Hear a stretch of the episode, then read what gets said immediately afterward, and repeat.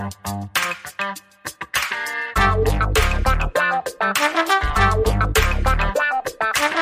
everybody, welcome to this edition of Let's Be Blunt with Montel. And I am so excited to have the guest that I have with me today on the show because he's going to discuss a little bit about social equity, especially when it comes to the cannabis industry. And, you know, I, I'm going to take a minute before I bring him on to let you know, as much as we've had all of these different legislative initiatives across the country, state after state after state, you know, now has been passing and really, I think, just unbelievable. I'm so happy that they've been passing medical marijuana laws, passing recreational and adult use laws, and then all of them tack on, you know, some little, you know, paragraph about we're going to enforce social equity, making sure that this is something that's divided up in the community and everybody has an equal opportunity to become a part of it. We see very clearly that across the country, it's not true. Lie all you want.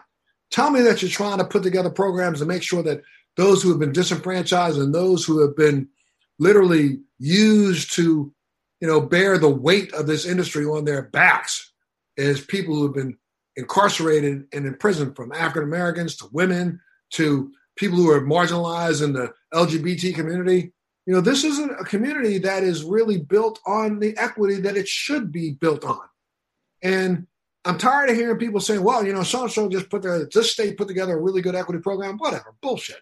I mean, yeah, you may say on paper you have a program that wants to make sure you reach out to minorities, but I also know that a lot of these applications that are out there right now, there are some people who are literally reaching across state lines, paying somebody, you know, can I use your name on this application so I get the license? And then when it comes time to actually performing the, the duties of the business, those people whose name were there don't seem to get that call back. And right now, while we're at a time when we have proven worldwide that we have a business that seems to be recession proof and almost COVID proof. I mean, let's think about this. Across the country, almost every state that's passed a medical marijuana law has deemed medical marijuana, medical cannabis as an essential service and forced them to stay open. And we're seeing across state, state after state after state are reporting that contrary to what people may think, you know, profits are up. This is crazy. Profits have been up in the majority of states where they have good programs where they're allowing people to have home delivery or even still come into dispensaries to pick up. Sales are up, which, you know, kind of counterintuitive because when you look at alcohol, alcohol sales are down. Fast food sales down. You know, all those things that seem to be recession proof are no longer recession proof, except for pot. So if we have an industry that is bearing fruit and making people a lot of money, shouldn't that money be spread across all segments of our society? And know, my guest today is a dancer, a choreographer, a TV and recording artist. She's also performed in festivals spanning from 14 countries to five different continents. She's a presidential scholar in arts who earned her bachelor's degree in fine arts degree in dance and choreography from California Institute of Art. She's launched into stardom. She launched her career, just took off like a rocket when she was selected to uh, compete on Logos Logo's TV's season six of RuPaul's Drag Race and season 15 of So You Think You Can Dance. Ladies and gentlemen, we have on Let's Be Blunt, and it's an honor to have her here, Laganja Estranja. Hello, everyone. Hi there. So Hi. nice to be here. So nice to have you. Now, I'm going to tell you, I'm just a slightly disappointed because I thought you were going to be on a drag, but it's okay because I slightly, it don't matter. I'll take it either way you can. Well, thank you. I appreciate that. I do. I do. You know, I'm, I'm letting this beard grow out right now. It's kind of nice. Oh my goodness! Are you kidding me? Now, how are you gonna? That, what are you gonna do when you go into the drag thing? Where you keep the beard on anyway? No, no, no. I'm definitely not a bearded queen. That's not my look. I'm a female impersonator, so I definitely want to look uh, as feminine as possible. Gotcha. Let's let's back up a little bit, and for those of you now, know today we, we probably got half of your your followers are all tuned in. Let's be Montel, and I got to say thank you so much for that because now I've got some new people coming to the table. But at the same time, you know, there are people out there, and you know, I think I caught you maybe on Dancing with the Stars, and I went, really? and then and then but I, I don't. That's and not that it wasn't because of you. I just don't normally watch that show, but I did kind of was I was channel surfing when I caught you. And then I probably then I went ahead and Googled you and took a look. But for a lot of people who don't know a lot about your background, let's go back in time a little bit. You know, your real name is Jay Jackson. Where were you born? I was originally born in Dallas, Texas. In Dallas. Dallas is a tough place to grow up with young child understanding there's something a little different about me. Right? Yes, yes, Dallas definitely had its challenges uh, growing up queer and definitely eccentric.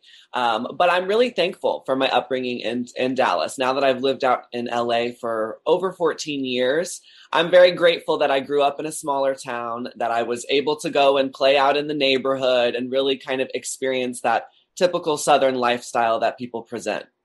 Well, you know, and, and, and, um, forgive me for my ignorance in asking this question this way, but I, but I, I really think that it's important that our viewers who get an understanding of who we are, who we are at our core. So, you're in a small town in Texas. When did it click in you? I mean, maybe it didn't click in you when you were five, six, seven, eight that I'm gay, but maybe it clicked in you five, six, seven, eight that I'm not like Bobby. Something yeah. weird about me and Bobby. What something Bobby must be the weird one today, me right? Yeah. Excellent.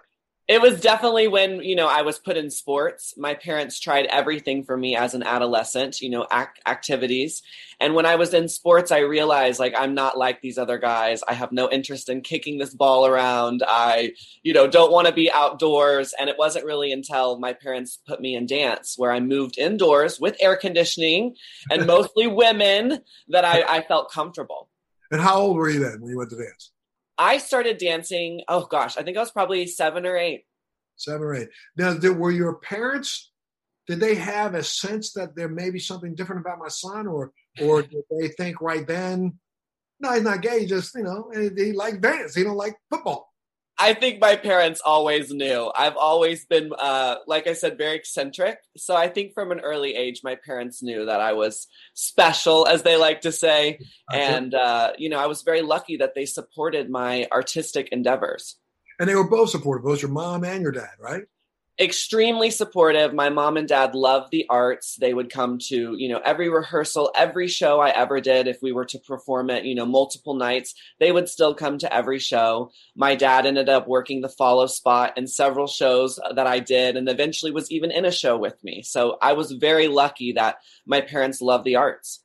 And how about your community or friends? I mean, where, did you have a normal, your generation is very much different than mine. And you know, back, excuse me, when I was growing up, I would think that, you know, I probably grew up doing that Neanderthal attitude where they would have alienated you. But, you know, how was it with your generation, which is entirely different? Well, I definitely was alienated. That did happen. Um, I was lucky, though, again, that my parents, you know, noticed this in me and placed me in an arts magnet school for high school. So by the time I was 14 or 15, I really started to develop a group that supported me and supported my, you know, artistic abilities. And you did all the all the plays and all the drama, and, uh, and were you musically inclined when you were young? Yes, I grew up in musical theater. That was my my love, and it still is today. Not as much, but um, I love musical theater because it combines acting, singing, dancing, costumes, set design. It, it's everything, and that's really why I think I ended up moving into drag. Is because drag is all of those things too. Gotcha. Very interesting. In my my high school years, I was the president of our uh, thespian class or thespian uh, uh, organization committee for two years in a row. I, I was in every play that we had. You know, I, I, I was never, I, though I was a singer and an entertainer, I had a band, a couple of bands when I was in high school. I never performed in any of our high school musicals. Really? You know, but but again, let's go back Neanderthal days, my friend. I'm back. This is this is back in the you know early '70s, and you know, and and I, I have to say that probably I didn't perform in them, though. You know, I never had an inkling or or moved towards or thinking about myself as my own sexuality. But I was one of those that was raised to think, well, if you did, if you were in a musical, then you're gay. You know, right. so I probably I, I, I did more of the dramas. As a matter of fact, where I participated in a couple of one of our dramas that um, our school did, which is a really crazy adult themed play uh, called Night of January 13th that uh, I played both the It's a uh, one of those it's Anne Rice Anne Rice play where I, I I literally got to play the prosecutor and the defense attorney. And what we did was this is this is a really great play. It was one of these plays where um, when the audience came in and people sat down, we grabbed like 12 people's tickets. And those 12 people, right at the beginning of the play, when the curtains open up, the foreman walks out and he calls out the seat number for those 12 tickets. Those people had to come up and get on the stage. And then they sat in a little booth. And then the play is three acts. No, it was a one act play with three scenes. And by the end of the three scenes, you know, it's turned over to the jury. And the jury had to make a decision guilty or innocent. And depending on what they came back with, that was the ending of the play. And I played uh, the prosecutor for two weeks and the defense attorney for two weeks. And two of my weeks as a prosecutor, I won guilty. And the one of my weeks as a defense attorney, I won not guilty. So the play, I mean, literally right there, standing on stage, you had to go, boom, switch minds and go. But anyway, yeah. I, I, I love immersive theater. I'm all about it. I, I, I grew up in that environment, going to art school, so I love the idea of involving the audience and also having to be as an actor on your toes to really go with what they choose. All right. So then, so what made you? Uh, you graduate from high school? Is that when you moved to California? Yes, I graduated from Booker T. Washington High School of the Performing Arts, which I'm very proud of because it's an incredible school and so many of amazing artists have come from that school, like Erykah Badu, just to name one of my favorites. There you go. So good, very, good very good company. Yep. And um, so I moved to California to go to the California Institute of the Arts, and that's where I really started to focus on on dance and choreography because I was in all the high school musicals, but I also choreographed them. And that was when I really discovered that that was my true passion at that time. So I wanted to explore that more in college. That's great. And then uh, post college, what did you do? So I, after I graduated college, I somehow fell into drag. I had begun exploring this, you know, at Halloween because that's the one acceptable time for men to dress as women. But unfortunately, but you know what I mean. Gotcha. Um, but that was the one t- you know it, it, was like a bug. It bit me. And once i started doing it at halloween i realized that I, I, wanted to do it you know more seriously. And i was very lucky that i won this amateur contest out here in hollywood that basically forced me to become a regular showgirl every monday night. And um, you know a year later i landed on rupaul's drag race. So it was a really it was a like you said a rocket start. It just you know i'd only been doing drag a year before i was on that television show. And i guess you you hold a first on that show, right? You won one of their weekly setups, but then didn't go on to the finals. Stay with us. We'll be right back. Do you want to know how to become a social media influencer, how to grow an online business, how to make money from your laptop and build a profitable online company? Well, I'm going to show you how in my podcast, Living the Red Life. I built a million dollar company at the age of 25, a $10 million company at the age of 30, and now I'm the A list celebrity marketer that speaks around the world on how to transform businesses and make them profitable using Facebook ads, marketing, social media. My name's Rudy Moore, and I'm super pumped to bring you my podcast, Living the Red Life. I know this is going to become your new favorite podcast, and I'm going to show you how to grow a profitable online company step by step every single week. Hmm. I mean, it's true. I only won uh, one mini challenge, but no, I I did not. I did not get to go into the finals. I placed, I think, eighth place, but I made a very lasting impression on the audience. So I'm very grateful for that. And does that allow you to tour around the country, around the world? What does that do? So the exposure that RuPaul's Drag Race has then, which was on Logo, is nothing even in comparison to what it has now on VH1. But even back then, yes, I was able to travel the entire world. I mean, I saw Machu Picchu. You know, it was just unbelievable the places I got to go as a drag performer. Well, let's talk about that for a second because I don't know if people are aware of how you know uh, important or really you know how people gravitate to drag performances around the world. Talk about that for a second. Well, I think, you know, we're very lucky in America to be able to express ourselves as drag queens. I think that that's something that we fought for for a very long time. You know, I give huge credit to RuPaul because without RuPaul, I would not be here today. And RuPaul has fought so many more fights than I, I can't even dream of, you know, how he's done that. But I think in other countries, they are still fighting. You know, they don't have the same rights being queer. And so expressing themselves in drag is that much harder because they don't even have rights as queer people. Um, and so by me traveling to these continents and these different countries, it gives, you know, these smaller communities hope.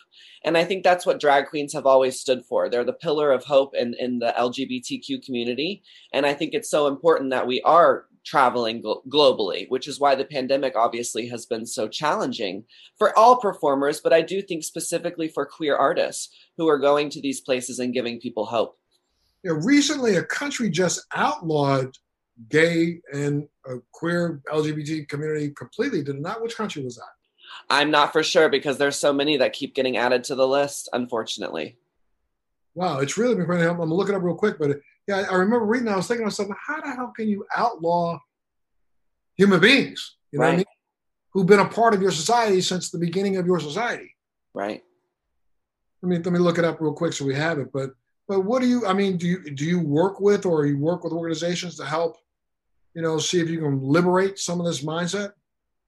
Well, I'm definitely working with a lot of cannabis organizations to destigmatize cannabis. I also do a lot of work with destigmatizing sex and sex work. Um, but as far as gay rights activists goes, um, I would say my predominantly focus there is just by being a drag queen and living my life openly and true. I'm not really associated with any organizations at this current time. Of course, I've worked for, you know, the Trevor Project and the Equality Act. Um, but I don't have any current associations with organizations to to be doing that, which is something I should be doing. Absolutely. Well, I just look. I just looked it up. I googled what country just outlawed uh, LGBT community, and it says the LGBT relationships are illegal right now in 74 countries. That's what research has to say, which is crazy, especially when you're looking at you know the fact that if you go back in any of those 74 countries' history, you find that the LGBT community was probably really strong there anyway. Right. right. Since dawn of man. So, uh, well, tell me too, and tell me what, uh, what got you interested in cannabis. Well, uh, I was very lucky in high school to have a really good friend, uh, Lauren Glenn, who introduced me to the plant. She basically told me that this would be a way for us to be more creative as choreographers. We were working on my Presidential Scholar of the Arts piece that I actually ended up winning for and receiving the award for.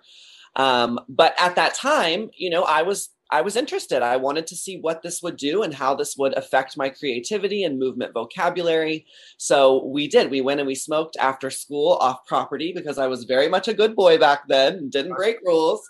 And, um, you know, I don't think I got high the first time, but eventually it, it did start to work for me. And it really did allow me to tap into something as an artist that I wasn't able to do before without medicating. And so I, I feel very lucky that my first experience with the plant was really in a medicinal lens. I, we didn't use those terms. I didn't, I didn't, you know, necessarily say that, but it really was. It wasn't like we were at some party and this girl passed me a joint. It was, you know, to be creative and to be an artist. So my first exposure to the plant was always, in my eyes, like I said, very medicinal. And that's why over the many years, I, I realized that I wanted to tell people this. And that's why I chose the name Laganja Stranja because I feel like it's a very important message. And I mean, you've been destigmatizing cannabis since the beginning. I mean, you did it before it was cool. So you know exactly what I'm talking about. Absolutely. And the fact that I, I like the fact that you talk about the fact that it's medicinal, even for those who think that they are have gravitated it towards it because of medicinal or sorry, because of recreational use. I think that the underlying reason that people are drawn to cannabis is for and maybe an underlying medical reason that they don't even know about. I know there was a period of time where you had a back injury, right? That's correct. And that's how I really started to understand that this was medicine. I continued to, you know, use uh, cannabis throughout my experiences in my senior year of high school and then college. But it was my junior year of college where I, I got dropped during a dance piece and dislocate. Well, it didn't dislocate my back. I it got out of alignment. My pelvis was out of alignment. And so I was seeing a chiropractor, which was very painful. And he was the one to suggest that I get my medical license under Proposition 215, uh, which at the time I knew nothing about. I didn't know that the LGBTQ community had founded that. I didn't know any of the, the history. I just knew that it was legal in California. And so I did. I got my license and I started using that for my back pain. And that's when I realized, wow, not only can this help me be creative, but this can also regulate my sleeping and eating cycles. This can, you know, help my depression be stabilized. I mean, it's just amazing. It really, for me, is a all, all day, all time kind of drug for me.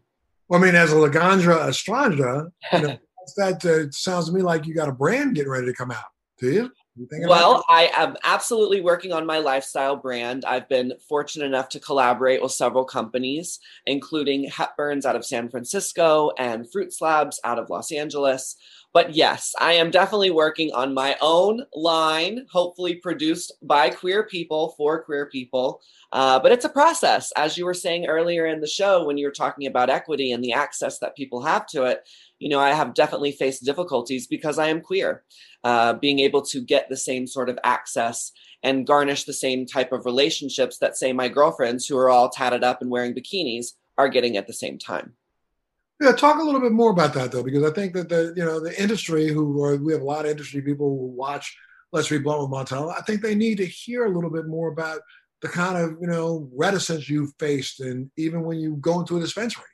Was saying, you know, the as I was saying, the Proposition 215 Act was founded by the LGBTQ community. It was also known as the Compassionate Act because they were seeking access to medicine for their brothers and sisters who are experiencing HIV. Oops there went my cannabis, um, searching for uh, medicine for HIV and AIDS. So basically, once I really discovered this and understood that my community had fought for the right to legally medicate with cannabis, um, it became something that I wanted other people to know because I felt like it was something that not a lot of people in the current climate of cannabis really knew, understood, celebrated, talked about any of those things. So, in the very beginning, because I was so naive, I just went into the industry like I was not ashamed. I came in in my drag outfits. I was very like, they're going to love me here. And I realized very quickly that a lot of the mentality is what I like to call bro mentality. And it's this sort of, you know, homophobic, uh, transphobic, and it's kind of xenophobic, really. Anything that's different than what they are doesn't work. And I had a really bad experience at a cannabis cup where I was performing. And um, that was in that, it was in that moment that I realized, okay, that's why they call this being an activist, because you have to really be active and you have to work. And it's not always fun and it's not always easy. In fact, most of the times it's not.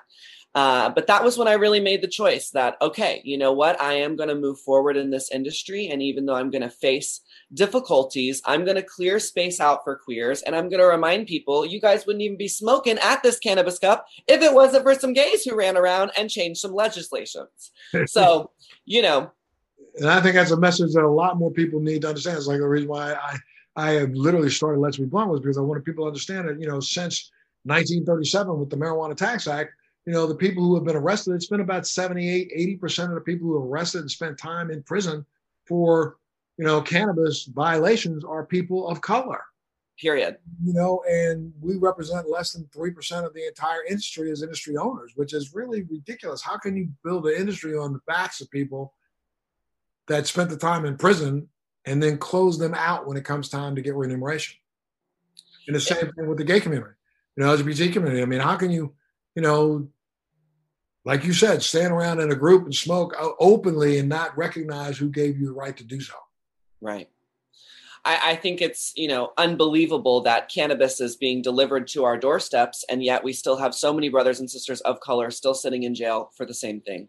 Uh, which is why I do work with people like the Last Prisoner Project, which are aiming to free any prisoner of a cannabis only charge, you know, out of jail. And then, of course, to get them social equity in businesses. Because, like you said, how can you, you know, uh, purposefully because that's really what it was it was a it was a racism tact i mean this was a way to arrest people of color that you know it can't right. be said any more clearer than that and the numbers prove that so I, I, hope, and again, that's one of my messages that I try to encourage. You know, in my music video, "Look at Me," I could have done a great drag video that would have been beautiful, and I did that. But I made sure it had a message, and it was about this. You know, about uh, people being racially profiled and the, dis- the, the, the, uh, the disproportionate amount of people of color in jail for cannabis. You know, and I, I I appreciate too that, like you said that in the beginning, and that, that that's why you started this podcast because there's not enough voices amplifying this.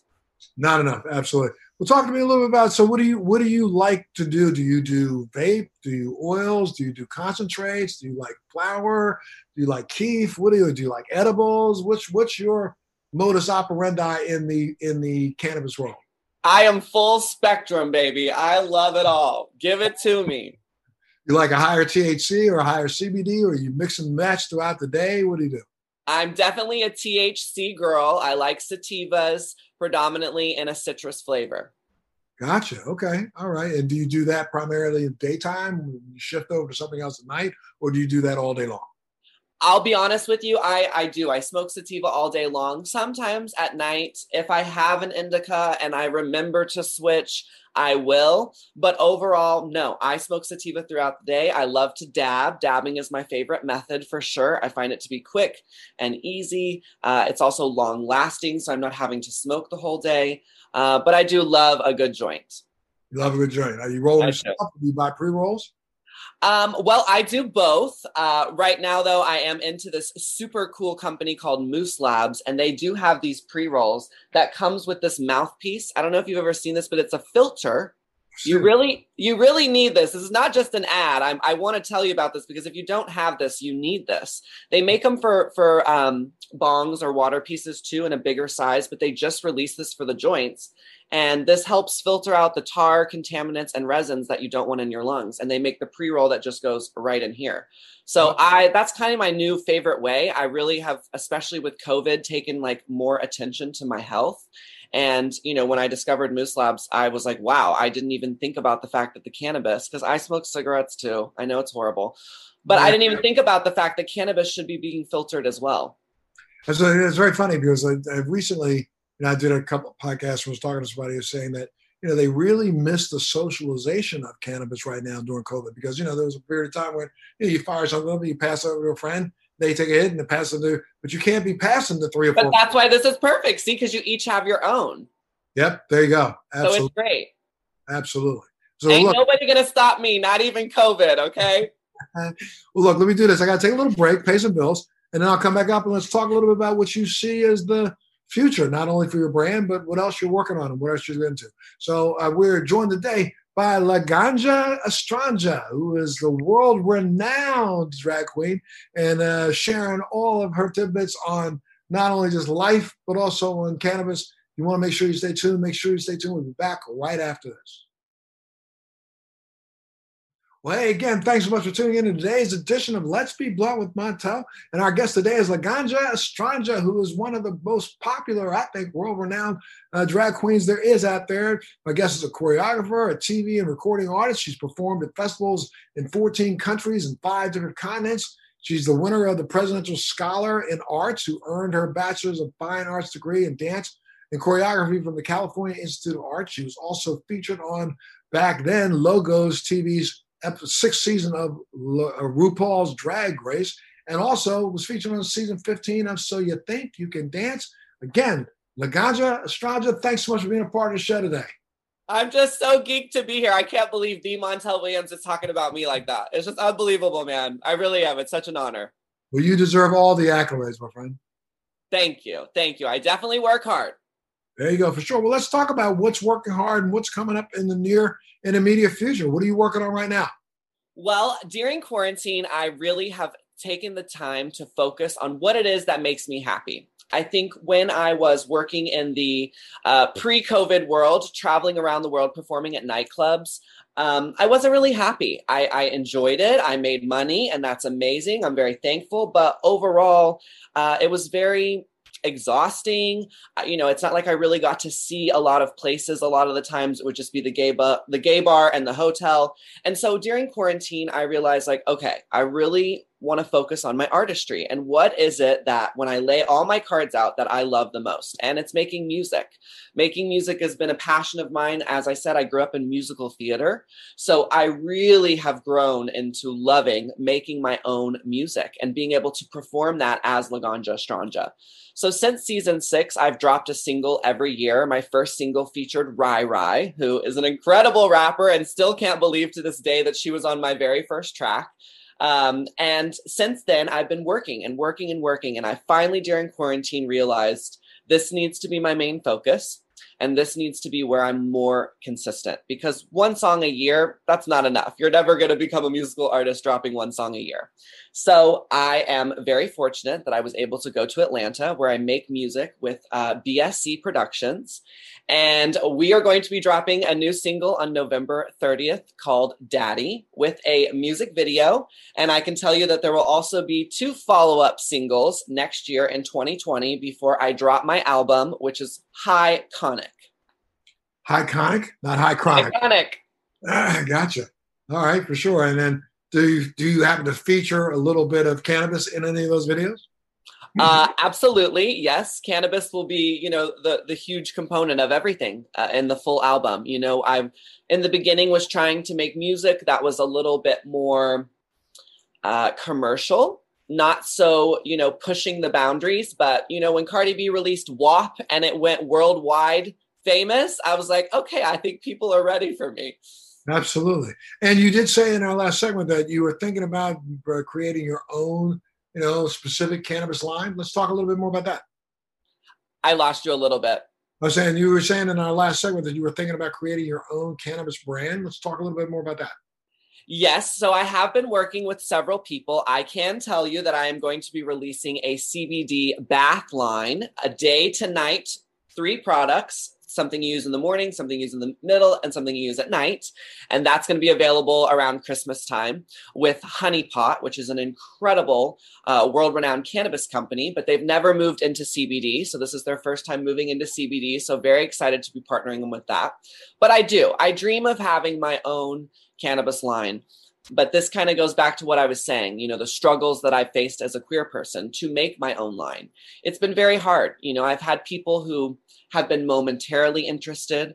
I've had people, as I said, who've collaborated with me before, but I've yet to have a company really get behind me and make the Laganja Estranja product, which is frustrating, but I just keep telling myself, everything comes in, in, when it's supposed to. And and i'm learning so much more every day you know by working with different companies and seeing different types of facilities. So i know eventually it's going to click and i know it's going to make me and hopefully lots of other queer people money but it is one of those things that i just i've had to take my time and slowly figure out how i'm going to get in there and how i'm going to have a million dollars. Because let's face it at this point you need a million dollars to start a brand and that's very difficult. Absolutely so now, uh, right now, in this time of COVID, you're not performing in clubs, or are you still performing in clubs? I'm very lucky. There is one club in Long Beach that is still doing quarantine, you know, distance and safe shows. I actually perform tomorrow night there. Um, so that's my only in person show that I'm doing. Everything else has moved to online. I feel like I'm an ad agency these days because I'm doing all of this Instagram stuff, which again is a shift for me, but I'm just so grateful. I can't believe that, you know, a 31 year old pot smoking drag queen is still paying her bills during COVID. I feel blessed. Absolutely. Absolutely. And I'm glad that there are a lot of people coming to the table. So if people wanted to find you, where do they go? They just go to Laganja Estranja on all platforms Instagram, Twitter, Facebook, Snapchat. I mean, where where there's a platform, you'll find Laganja. I gotcha. And if they tune in, they'll get not only they can see some of your performances also. Sure, absolutely. My YouTube is a great place if you would really like to see me perform. Um, I do a lot of beauty tutorials, makeup tutorials over there, a lot of dancing. Uh, I think because I'm such a multi talented artist, you just never really know what you're going to get with me, which I think is hard to pitch to people sometimes. They're like, they, they can't wrap their brain around exactly what I do, which is why I think the music is really going to help people to understand me because the music will incorporate the dance. The music will then be able to have the cannabis line. And, you know, it's going to streamline people's idea of what I am.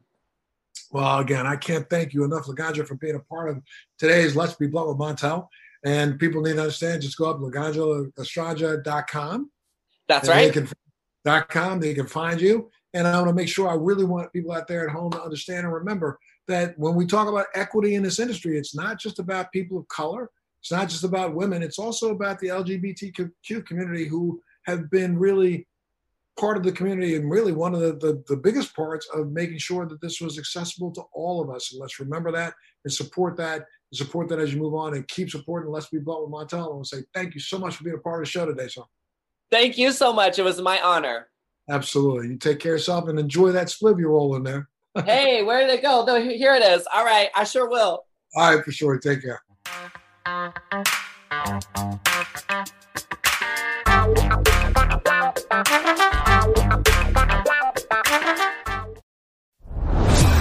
Are you dealing with best life burnout, constantly striving for more, and quite frankly, over it? Maybe you just want more joy, peace, and laughter in your life now.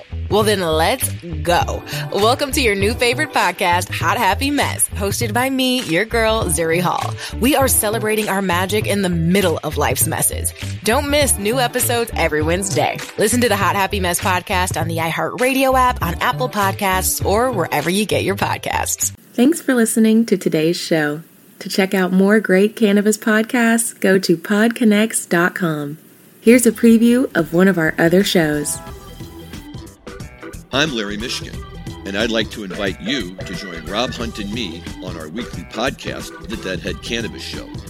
Each week, we explore the latest cannabis and jam band news and reminisce with other deadheads and jam band lovers about the great musical acts that we've seen and heard. Check out a new episode every Monday.